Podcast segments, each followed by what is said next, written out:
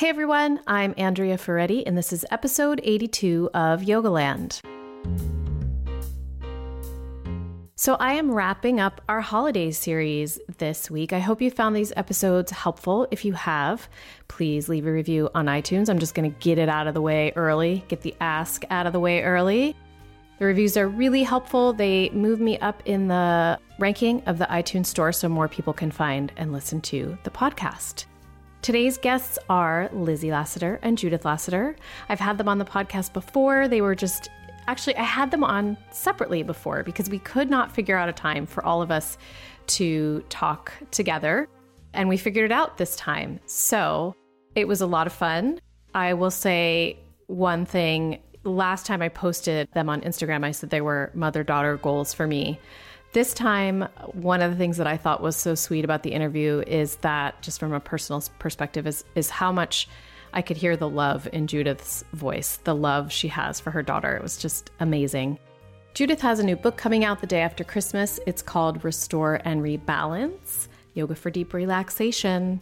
Because, as you know, she's the restorative queen. And she had not, as it turned out, written a restorative book since the 90s, I think she said in the interview when I asked her about it.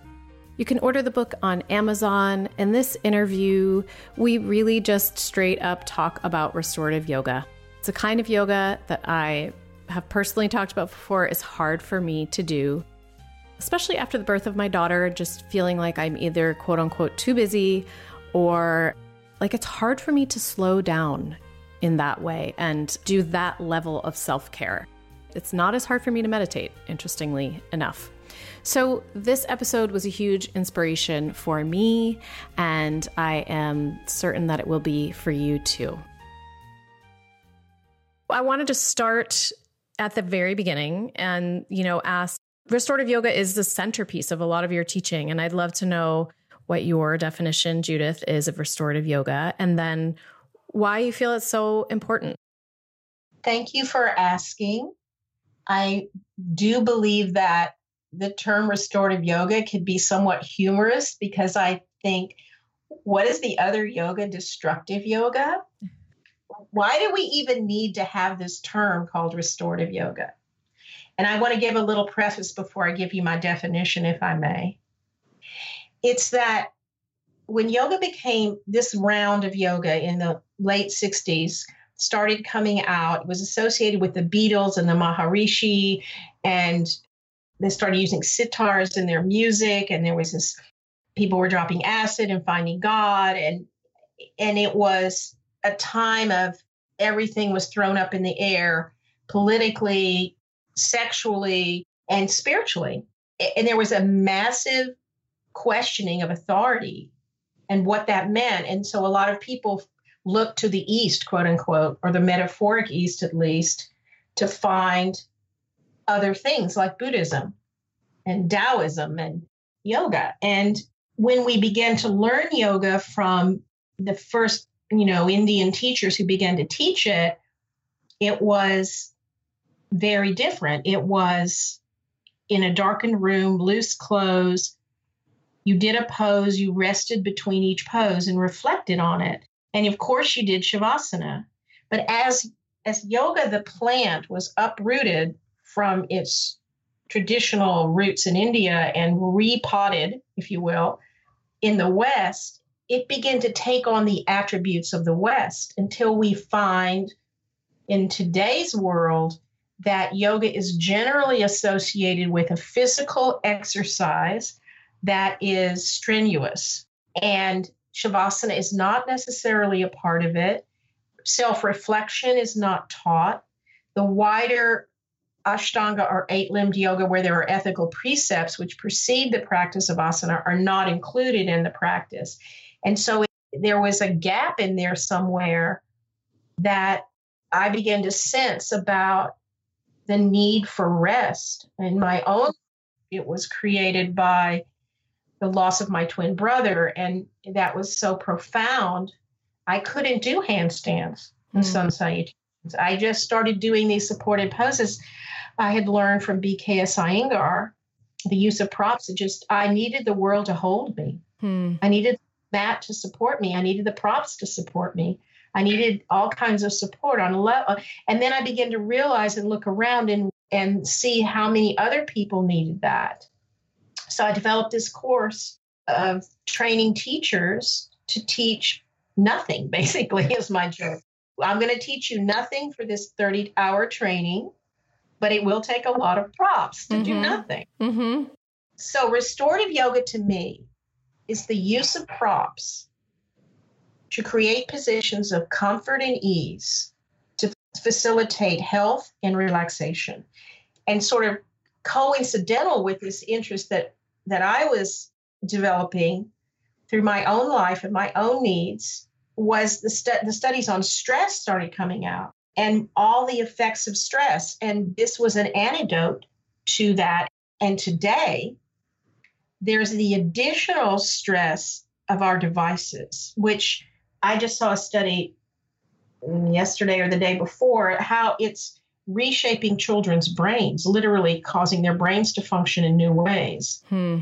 And how important it is that they don't have that so early. Mm-hmm. So that's what it is to me. It's pushing the pause button. Mm-hmm. And it's creating a self reflective intention which is not part of our daily life.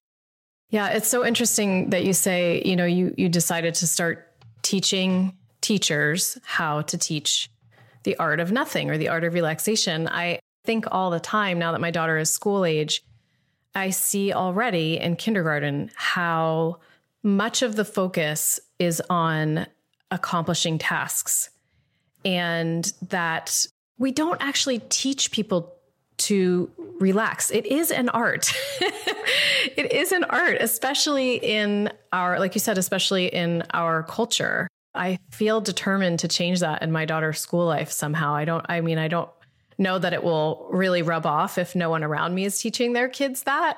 There was an article in a Buddhist magazine years ago that I read about a math teacher in a very troubled high school. Now, I think troubled and high school are the same words, but he was in a troubled high school and he was a Buddhist teacher and he decided before he taught four or five math classes a day to suggest to the students that they all sit for one minute, mm-hmm. just quietly, just sit quietly for one minute before the class began. No Dharma, no Pali words or Sanskrit words, no instruction on how to sit, nothing, just one minute of sitting. And the kids, oh, they moaned and they groaned, but then they started liking it. And if he occasionally would forget, they would say, you know, Mr. Smith, we didn't sit. And pretty soon it started spreading out in the school. And then everyone was doing it hmm. before every class. And truancy went down, violence went down, and grades went up. Oh, wow. And he did not teach technique or call it meditate. He one minute of silence sitting.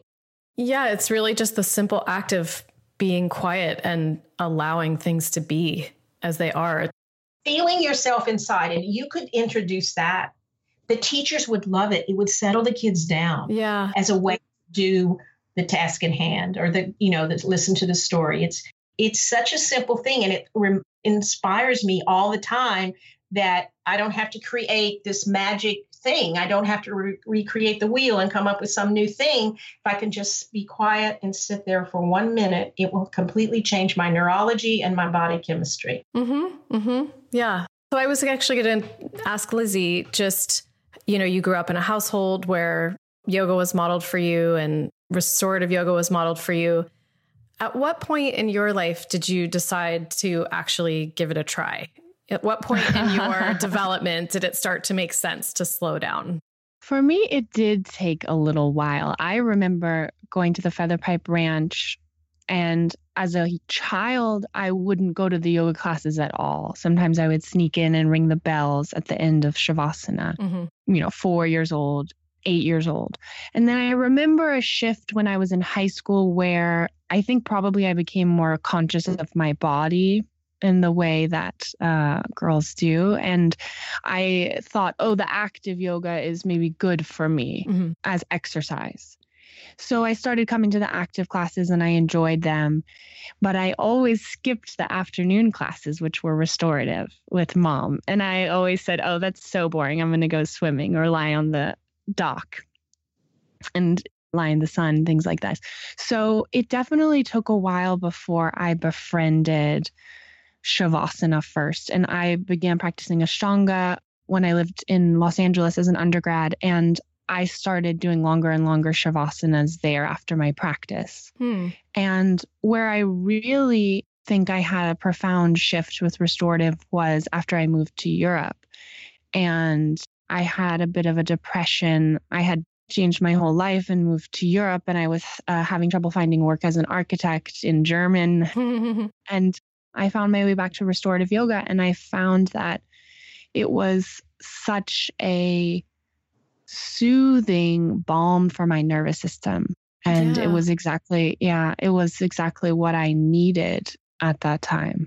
It's so interesting that you both, from the stories that you just told, that it was an experience of anxiety or depression that really kind of spurred you into this practice. Yeah, and for me also I had I had started getting more into meditation through going to India, but I had trouble with vipassana meditation. Me too. And I me too. and I found this kind of connection where I could move through the restorative pose into a meditative state and it's as if it started to become rehearsal for meditation or a backdoor into meditation. And actually, I remember, if I can just say, I remember one profound moment where I thought, where it really clicked and I thought I need to pay more attention to this. And it was in London, mom. I don't know if you remember, you were teaching for Yoga Campus, your teacher, Relax and Renew teacher training. And I flew from Austria to London to just to visit mom. I was still working as a designer just to visit mom because she was in Europe. And I had a horrible landing at Heathrow, something I'd never experienced. And I really had a, a strong fear of like a death fear moment. Mm-hmm. Like we, it was storming so much. We landed the wind blew the plane and then the pilot ex- like it, it, was so scary and the pilot accelerated and took off again. Wow. And we didn't know what was happening people were screaming. It was really terrifying. And i was by myself with all these german businessmen flying from frankfurt and i thought this is how it ends oh. you know like me and, me and the bankers and then I took the tube to mom's workshop and I showed up and I was totally shaken. And I just said, Mom, like I, I, I said what had happened and it was mid workshop. It was the first day. And she just gave me her lead assistant, Adeline, and said, Adeline, give her side lying Shavasana, go. And Adeline just piled 10,000 bolsters on me and put me in the most fantastically delicious restorative pose. And I actively felt and consciously watched my nervous system turn over. Hmm yeah. from this sympathetic fear mode into parasympathetic. And that was a profound moment where I thought, okay, I've got to start paying more attention. Mm-hmm. Yeah. I love that you say that you felt like it was a doorway into meditation because I see that and I was I was going to ask both of you that question. Do you do you see restorative yoga as kind of a bridge to meditation for people for those of us who do a lot of asana and like you said, you know, asana is getting faster and it is getting more and more active. And there are, you know, great upsides to that. But it seems like it's a nice complement to still using the body, but in a quieter, you know, more, you know, in stillness, using the body in stillness, but also being really comforted by the props. Chapter 2, Patanjali, verse 46 Stiram Sukham Asanam. Yoga Sutra Patanjali, Pada 2, verse 46. Definition of asana, Stiram Sukham Asanam. Abiding in ease is asana. So an asana, it turns out, is something in which you are still and deeply at ease with yourself in the moment. Mm. So the asana is, we are, I believe, no matter what the form of it takes, we are to reflect on the internal experience of it, whether it's Trikonasana or Shavasana and not the external performance of it. Mm-hmm. It's very interesting because we tend to think of asanas as movements that are uncomfortable.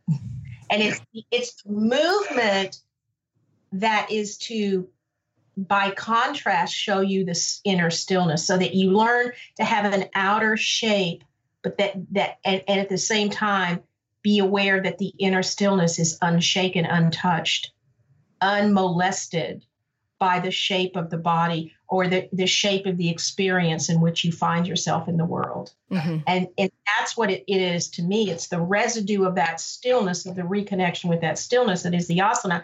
And that's what I believe Shavasana is really important. I call it the Tadasana of restorative yoga, the baseline pose, because it is a position which neurologically and physiologically manipulates the nervous system into that parasympathetic, deep rest, repair, restore state.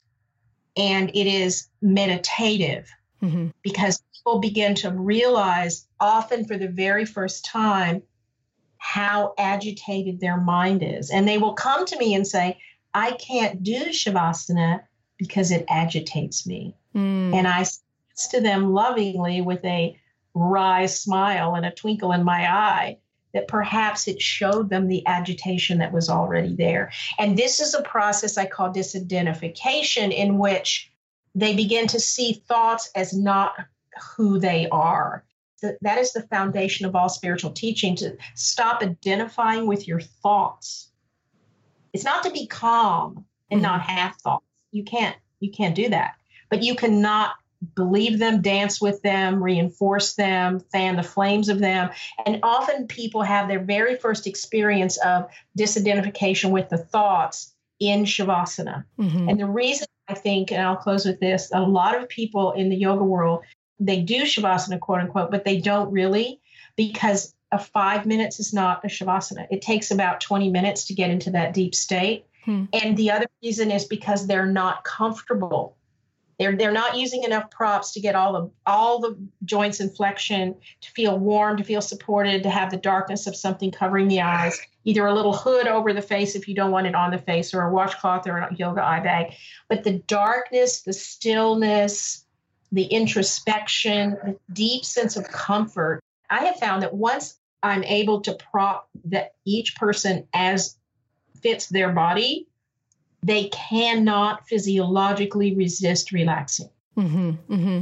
And so it's a it's a delicious manipulation, if you will, of our nervous system to allow that quietness and allow that disidentification to occur because that is what solves a lot of suffering in the world. The way I think about something doesn't necessarily mean that's the way it is. Yeah, it's so true. It's so true. And you're right. You're right. That developing the witness is easier to do, I think, when you are in a relaxed state. I mean, like you said, it should be there too when you're moving through. It can be there. That's the first step. Right. You see, that's the first step is developing the the mindfulness witness. But there's a deeper step, a deeper step, which I call bodyfulness, in which you stay in your belly you stay in emotional sensory place. And we're so intellectually oriented and mentally oriented in our culture that we forget the body. We don't know what to eat. We don't know if we're hungry. We have a pain. We just want a pill.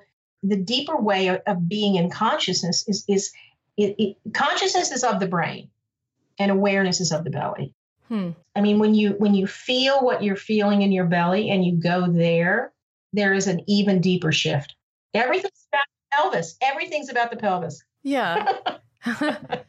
this is the first time I've heard this. Can you talk a little bit more about this? How would you instruct that in a restorative class? If you just start talking about it, it's not going to help. It, part of it is the way you set people up, giving uh, openness to the belly, softening the belly, you know, in child's pose, really letting the belly be concave and rounding the lumbar spine and softening the belly, opening the belly, as I said before, this kind of, and bring their attention to what's in the belly. Mm-hmm. Because what integration is about is untying the knots, the psychic, emotional, physical knots in us. And that cannot be done with thought. That has to be bigger than thought. And what is bigger than thought is sensation.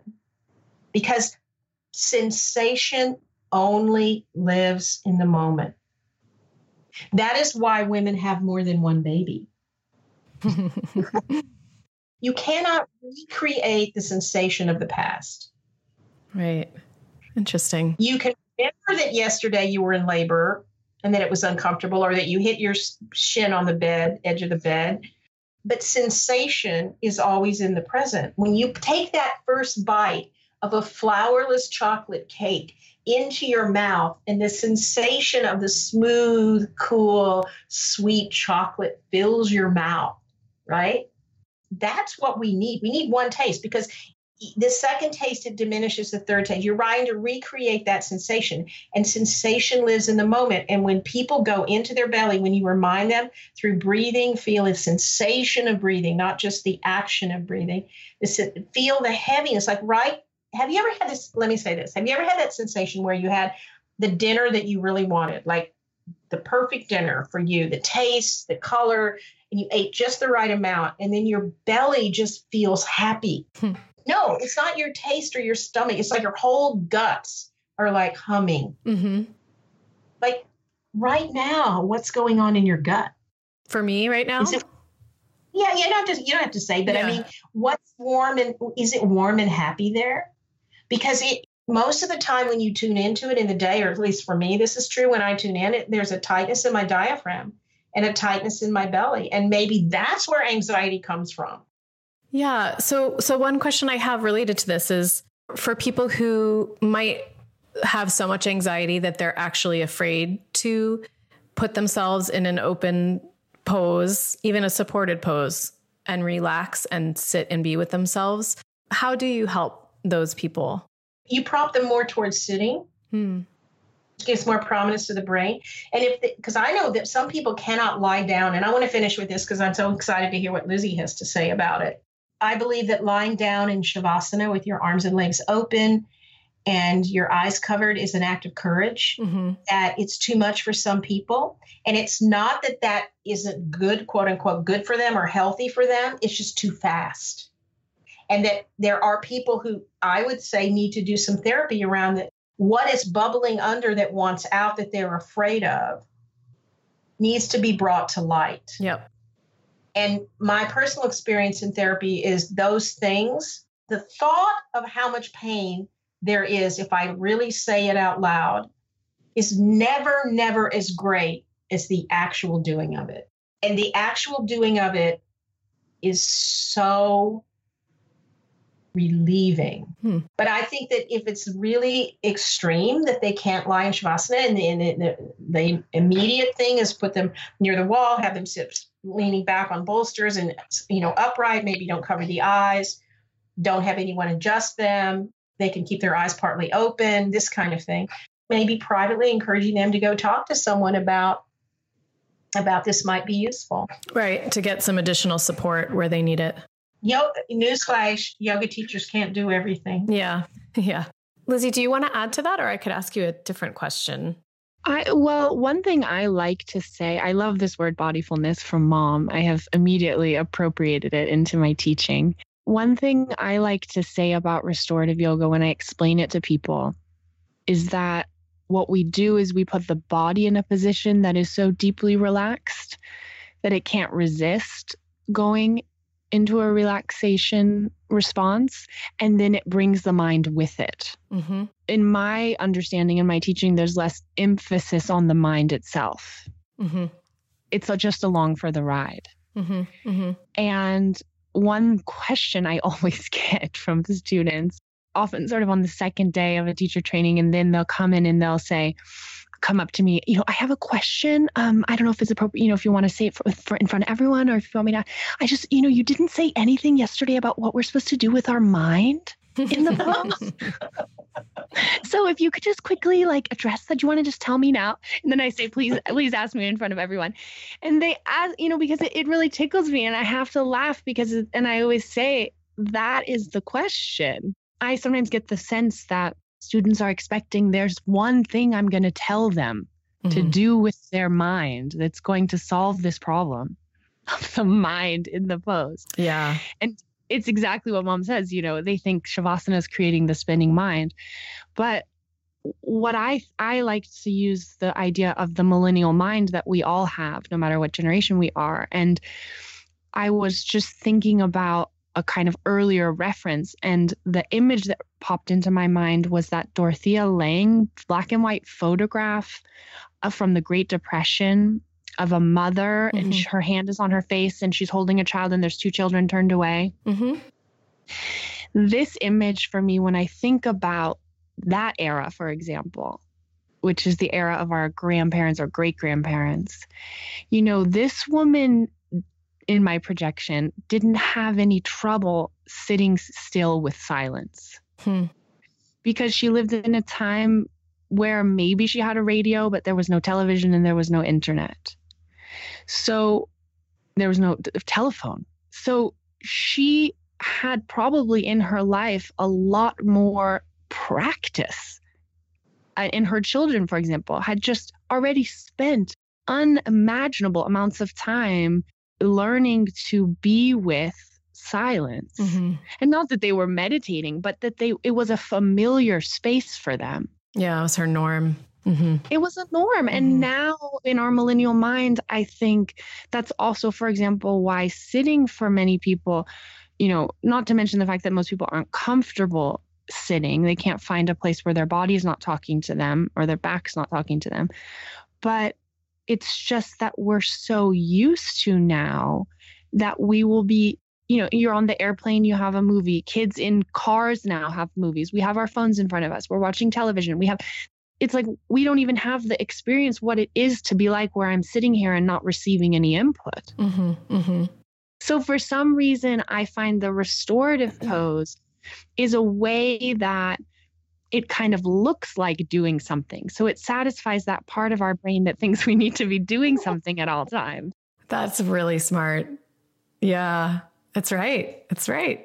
And it's sort of a luxurious invitation, the props and like being supported. And, you know, it's not sitting straight upright, which is so hard for so many of us to do on the floor. But what I do believe, and I say this to my students, is that yes, it's an it's a wonderfully delicious practice, and I practice every day. 20 minutes is my goal, uh, one pose every day.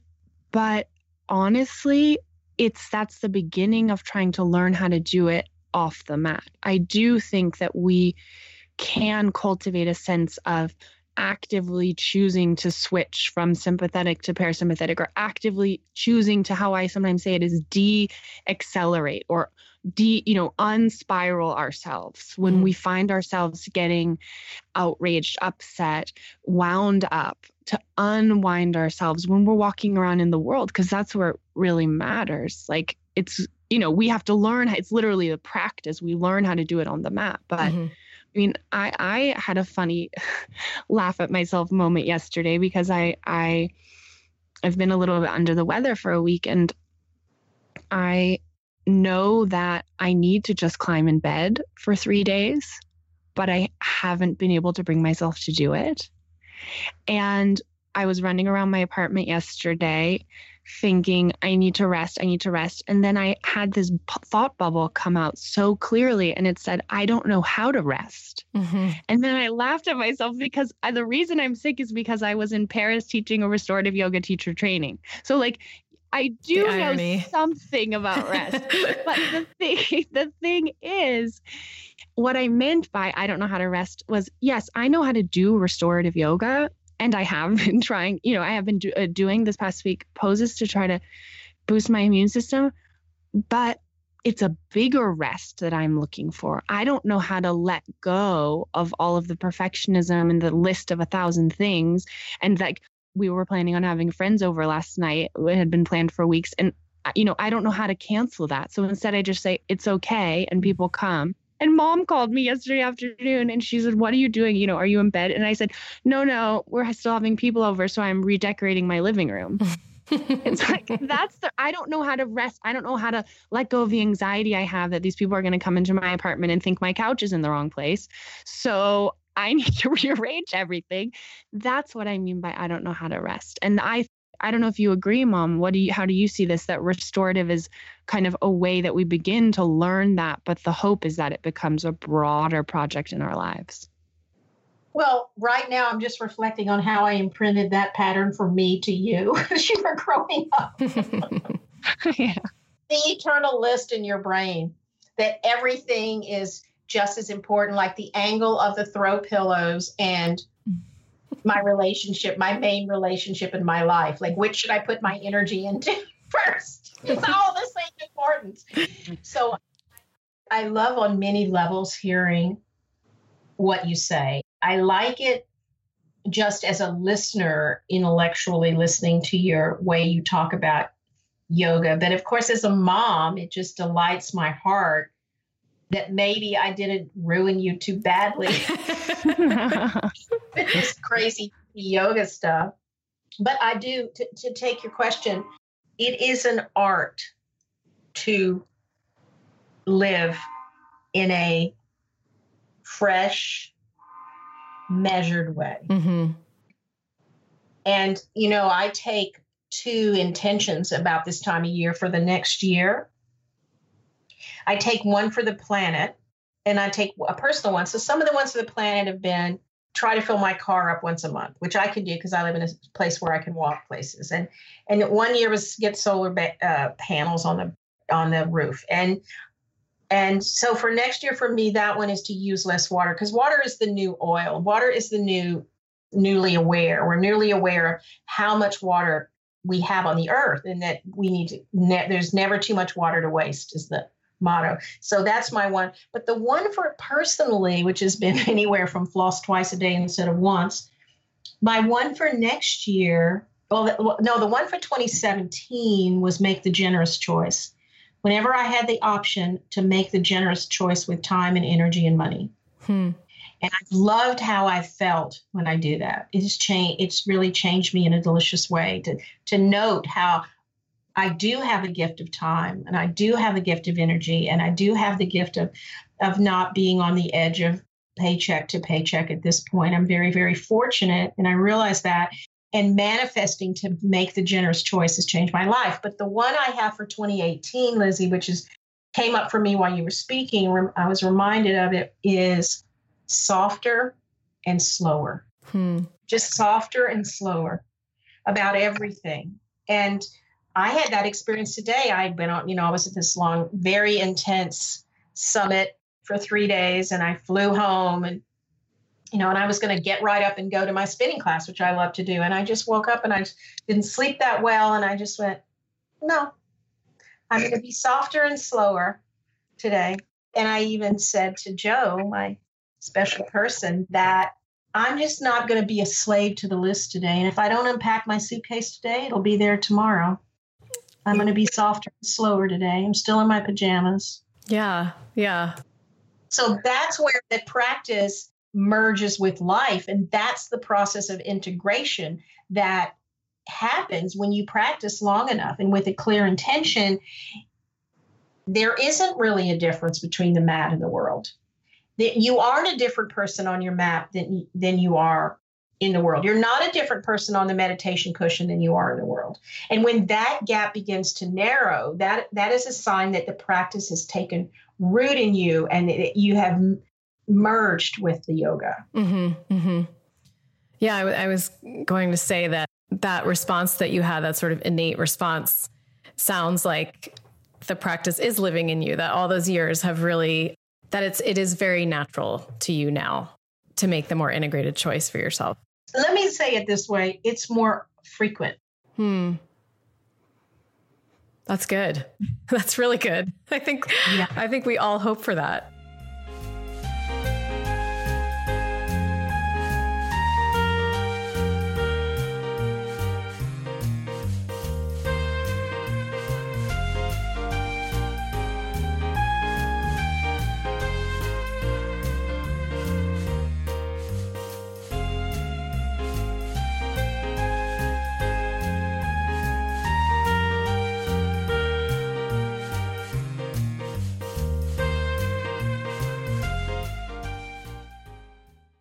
This kind of brings up another question for me, which either one of you could start and answer, which is just how do you think restorative, your restorative practice has changed over the years?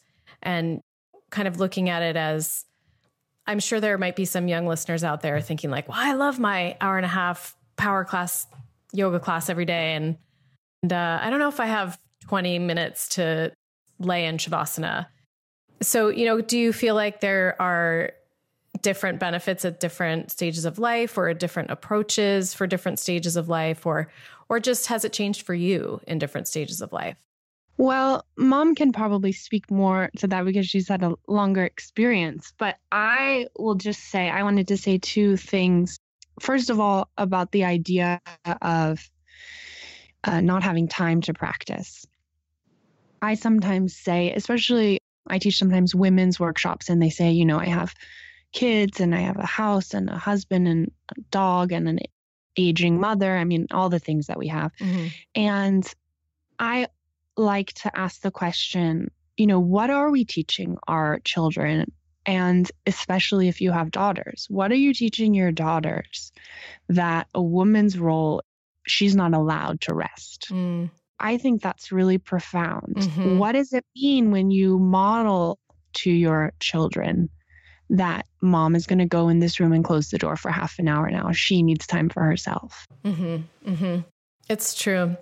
the other thing I was going to say is that about how the practice changes is that last weekend I was teaching at Ashtanga Yoga Paris, which was a which is a wonderful studio that invited me and I actually had some hesitation saying yes to come give a restorative training there and I asked mom for her advice and she replied with a resounding yes of course. I said you know do you think anyone will come to the workshop? It's all ashtangis and she said yes you should do it. They need it more than anyone.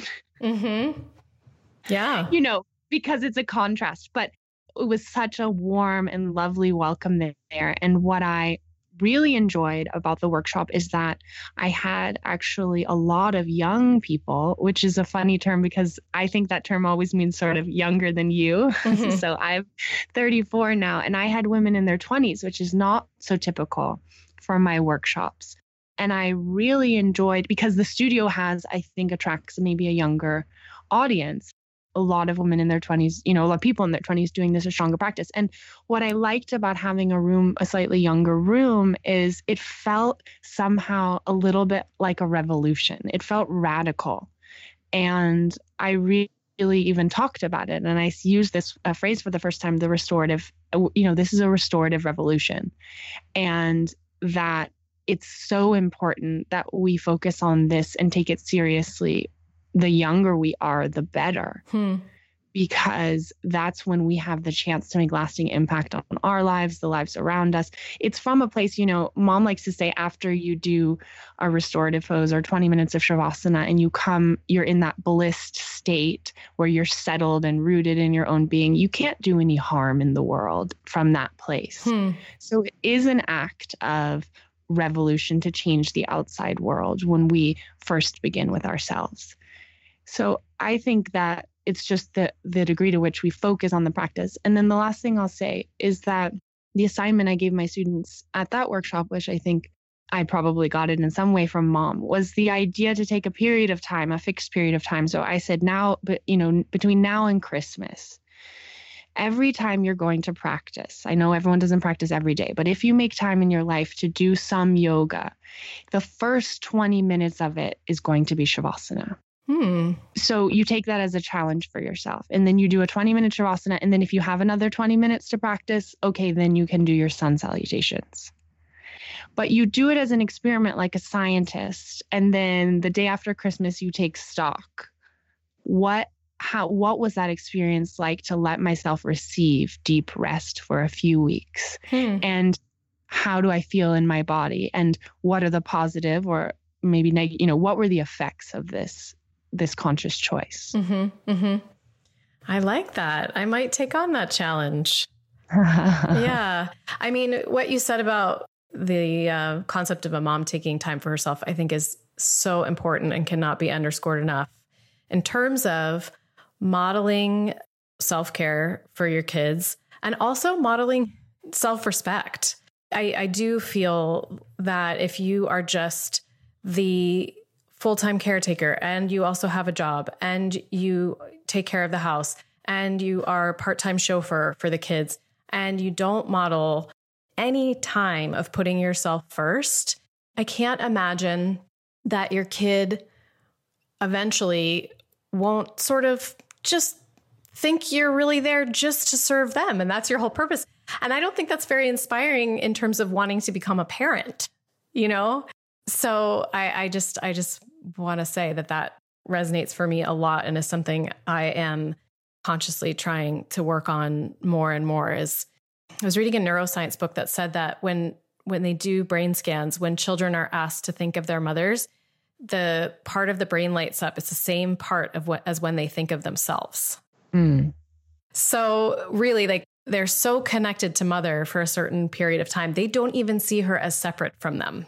Well, I have a wonderful she's a student of mom's and she's now become a friend of mine who lives in London. She teaches yoga and she actually teaches yoga for kids is her focus and she's this fiery is israeli woman and what she says she has three teenage boys and she says she militantly likes to practice restorative yoga in the center of the living room in the middle of the storm mm. because she thinks that that's really important that they see she's doing it and that they also can participate and mm-hmm. she does it it's kind of like guerrilla restorative i love the image of her I like that. Yeah, no, that makes a lot of sense. I've been thinking, I, have actually been thinking I should, I usually meditate when Sophia's at school, but I've been thinking that I should meditate right before she gets up so that when she wakes up, like I'm sitting, you know, and meditating first thing and she can see it and she might still be in a calm enough state that she might even kind of get it. I want to sit there and try it too. So, yeah, that makes a lot of sense. Andrea, you reminded me of a sweet memory. One time I was meditating. I didn't have a yoga room to myself, so I moved around. I would go downstairs sometimes before the kids got up and do it in the living room, and I was sitting in front of the fireplace meditating. And my one of my children, my one of my sons came down the stairs and he saw me. He said, "Mommy, can I meditate with you?" And I mm. said, hmm. "Yes." So I sat in this little half lotus, you know, I said, What should we meditate on?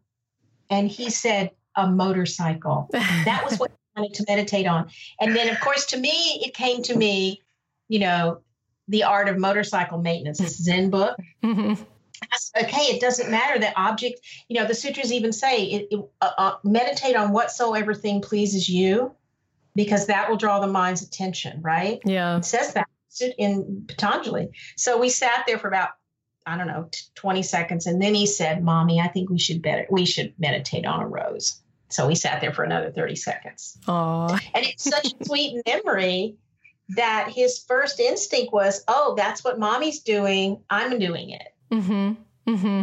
Because the, the thing, of course, we all know this, and it's true for our children, and certainly it's true for our students it's so much less about our words than we realize and so much more about what we do. And the Buddhists say the only thing a man owns are his actions or a woman owns are her actions. And so it's it's when when they see us or when our students sometimes see that we're sad or we go to class and we might say I lost an important person in my life two days ago, and I want to teach this class, but I want you to know that that's the space I'm in, and I really want to be here with you now. You know, sometimes I don't believe in sharing that our personal life necessarily in our classes, but sometimes to share what's really true for us in that way. It's an, another level of intimacy with the student, if if appropriate and done under certain conditions, can be really profoundly inspiring and connecting. Mm-hmm. Mm-hmm. It's important that we realize that the practice of yoga is something we do all day. And that a lot of it has to do with our willingness to be deeply intimate with ourselves, to be in our belly, to, to be in our heart, to be at the center of our brain and to notice and to be intimate with ourselves.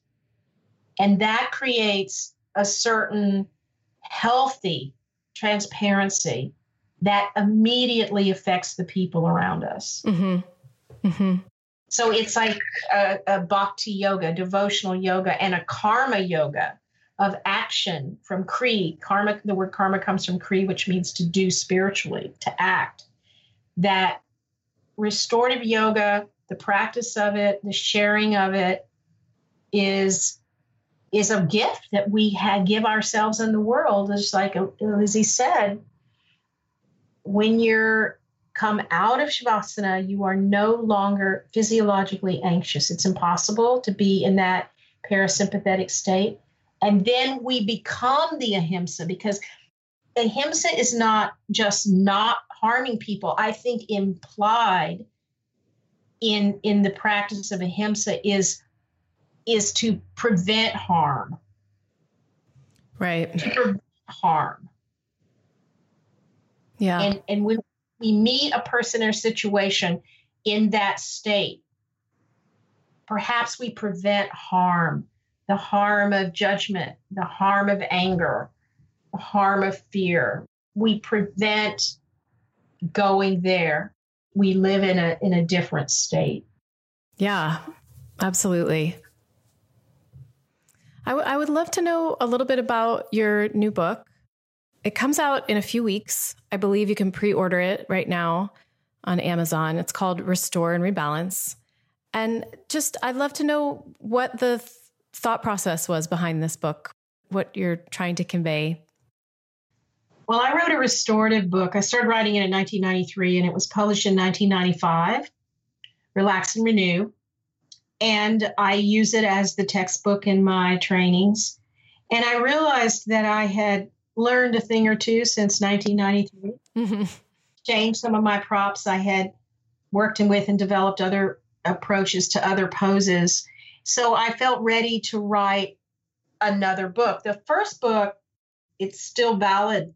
It, it gives you groups of practices for menstrual cramps or jet lag or pregnancy or fatigue. But this new book has some poses that are require a little more experienced students. Some of most of them are, I don't know if most of them. There are poses in the second book that require a higher level of expertise in the practice of yoga. Mm. And it is arranged in a different way. It is arranged in poses in which the head is above the heart, poses in which the heart and the head are on the same level, and poses in which the heart are higher than the head. And that's how they're grouped. Mm-hmm. And they have, and I write about the effects of those poses, why I chose that. I will say that I had a fantastic photo producer there. The photo shoot was produced by Lizzie. Oh, yay.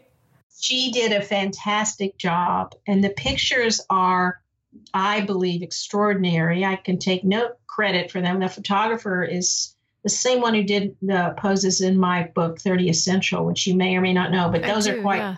Mm-hmm. Quite beautiful, I, I think. And he was our photographer. And the actual photos, it, in a way that pleases me deeply, exude the mood of the pose. I mean, would you agree, Lizzie? I, you look at those poses and you feel relaxed. He did a really wonderful job. You did too, sweetheart. That's David sweet. Martinez. David Martinez is his name. Give oh, I didn't realize it was David Martinez. Yeah, we worked with him a lot. Yeah, he is the best, the best of the best. Yeah. So anyway, that's that's my book, my recent book from Shambhala. Now I'm published by Shambhala Press, which is new for this book. I'd really love to hear feedback from people when they look at it and see if they find it useful. One thing I really like about the new book, Mom, is that it's 20 poses and five of them are Shavasana, which Ooh. sometimes surprises people. Yeah, the degree to which that mom teaches, and, and she probably could teach 10 variations. So, mom really has an expertise in varied proppings for Shavasana. And so that's a really fun place to start, even before you look at the other poses. I just have to say, I just am thinking what back when I worked at Yoga Journal, you know, I was fortunate enough that my very first yoga teacher used to prop all of us in Shavasana. And so when I started working at Yoga Journal, I was the only one who would go and get all my blankets for Shavasana. I, would like put up, zip up my hoodie, put my hood up, bolster under my knees, blankets under my arms, blankets over my body. And I can't tell you how much people made fun of me. it was just like in the workplace, it just seemed so high maintenance to everyone else. But I knew that that's what I needed in that setting to relax. Andrea, I will. I want to send you a copy. Oh, thank you. I would love that. So offline, offline, of course, tell me where. Okay, I will. Yeah, I'll email you. That would be great. That'd be great. Well, anyway, I, I just I just want to thank you both for your time. I'm getting a little beep on my end, so I'm not. It's like the Mercury in retrograde. A little angels are telling yeah. us it's time. Thanks so much to both of you for being here and talking to me today. I wish you the happiest of holidays, and I just appreciate you so much. Well, thanks for having us. Thanks for having us. May I say a sentence that means a lot to me to end? Absolutely. And then we can, we can all say a namaste together if we want. We think that life is strong and love is fragile, but really it's the other way around. Life hangs by a thread, and love holds the universe together. That's awesome. And I believe that in the end of all practice of meditation, yoga, all spiritual practice, is just teaching us how to love ourselves, each other, and the world. But that's all there is in the end is love. It's true. That's the ultimate residue of life. Yeah, that's something that mom said to me once I called her. I was teaching in Holland and I was having some blip in teaching and I, I called my hotline 1-800 dial a yogi which is facetiming with mom during the break and she said I, I i love this line mom you said to me just love yourself love your students and everything will be okay mm, that's so nice that's really and i think people will love hearing that too that reminder yeah all right namaste namaste namaste I can hear the sleigh bells singing. Thanks so much for listening. Remember to subscribe to the podcast wherever you get your podcasts so you'll be the first to get the next download. Jason and I are working on a best of episode for next week. And then I'm excited to move into the new year, to move into 2018 with you. Thank you to Daniel Schaefer for producing this podcast. And until next week, enjoy your practice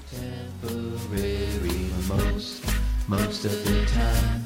We nickel and dime, don't give each other the time of day. We're in line and constantly whine. Can someone please tell me why? That we only try on Christmas Day, on Christmas Day, only today.